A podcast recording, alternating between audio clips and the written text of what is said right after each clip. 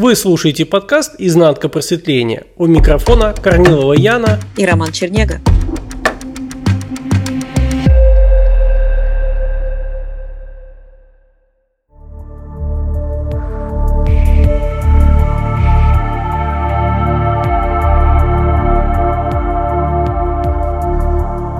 Яна, сейчас такой прям тренд психологов все имеют своих психологов. А, кстати, психологи тоже имеют психологов. И кто, кто из них кого имеет, вопрос очень большой. И блогеры имеют. У меня воспоминания о психологах это только вот из американских фильмов, где пациент приходит, ложится на диванчик и просто рассказывает, а психолог его слушает. Вообще шикарная профессия. Ты знаешь, на самом деле это, как говорится, жуткая отрава. Я поясню почему. Каждый раз, когда человек приходит к какому-то специалисту, и у него остается такой осадок, такой вывод, что без специалиста человек ничто и никто, и звать его никак, то человек формирует новую зависимость, новую ловушку в виде того, что больше никогда человек не будет пытаться помочь себе сам. Чуть что с ним будет происходить, он будет сразу бежать к психологу, как, вплоть до того, что психиатру или кому-либо еще, кто будет вот этим костылем, да, я часто об этом говорю, что человек не хочет использовать ноги собственного духа, собственного намерения, самого себя, а пытается это заменить, заменить кем чем-либо вовне. И вот эти костыли, они сыграют злую шутку с человеком 100% априори. Понятно, что в ментальной матрице, да, в ментальной реальности абсолютно все варианты которые только могут быть. То есть вариации любой идеи, которая воплощается в той или иной форме, в том или ином состоянии, в том или ином событии. Это всегда было и всегда будет. Но не случайно же есть э, формула «будь в мире, но не от мира». Когда человек, наконец, созревает внутри себя после всех страданий и разочарований именно к осознанию, а что значит подобный ключ, подобная формула «будь в мире, но не от мира», ему начинают приходить эти внутренние ответы, потому что ни один человек, сейчас я матрично говорю, то есть человек как таковой, он не обделен знанием, он не обделен истиной. И это не значит, сколько он прочитал книг, сколько он посетил сатсангов, ретритов, семинаров или чего-то похожее, да, что-то подобное. Нет, ключ не в этом. Человек всегда должен запрашивать самого себя, но прежде чем запрашивать, он должен рассмотреть и ощутить, он чем запрашивает.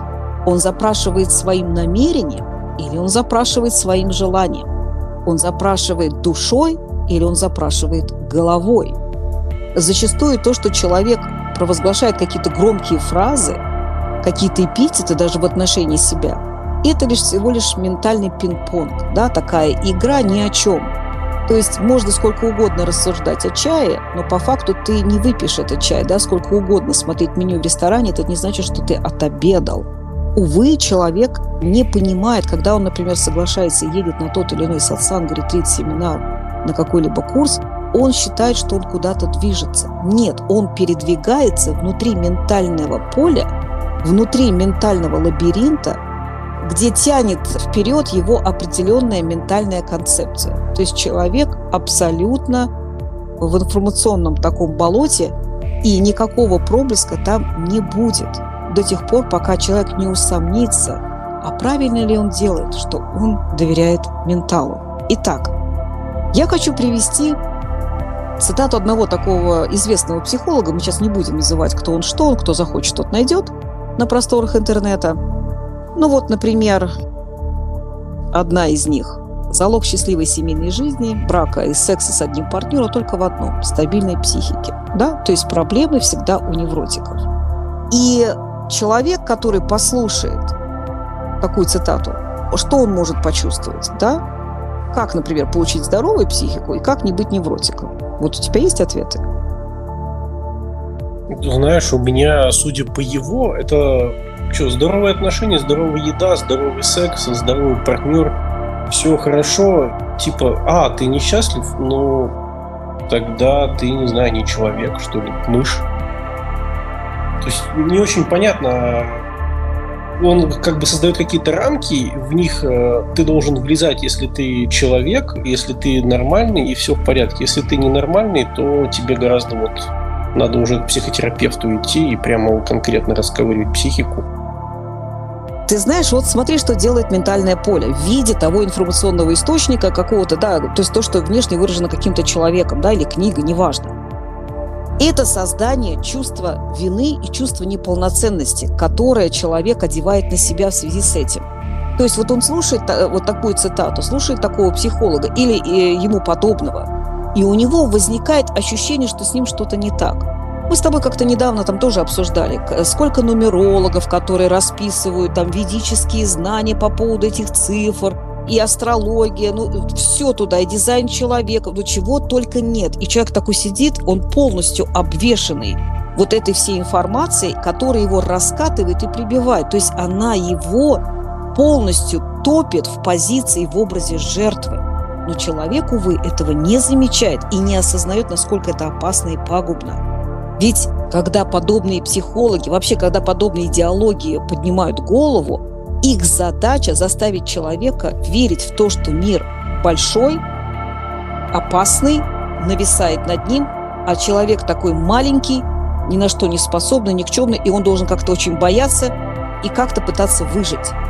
И это и есть позиция жертвы, что человек, он как будто говорится, мимо, еле-еле вдоль стеночки проходил, лишь бы никто его не затронул. То есть человек боится быть собой, он даже не знает, что такое быть собой. У него есть лишь только идея, в которую он проваливается о том, что он якобы является собой, и ничего больше. Что такое здоровая психика?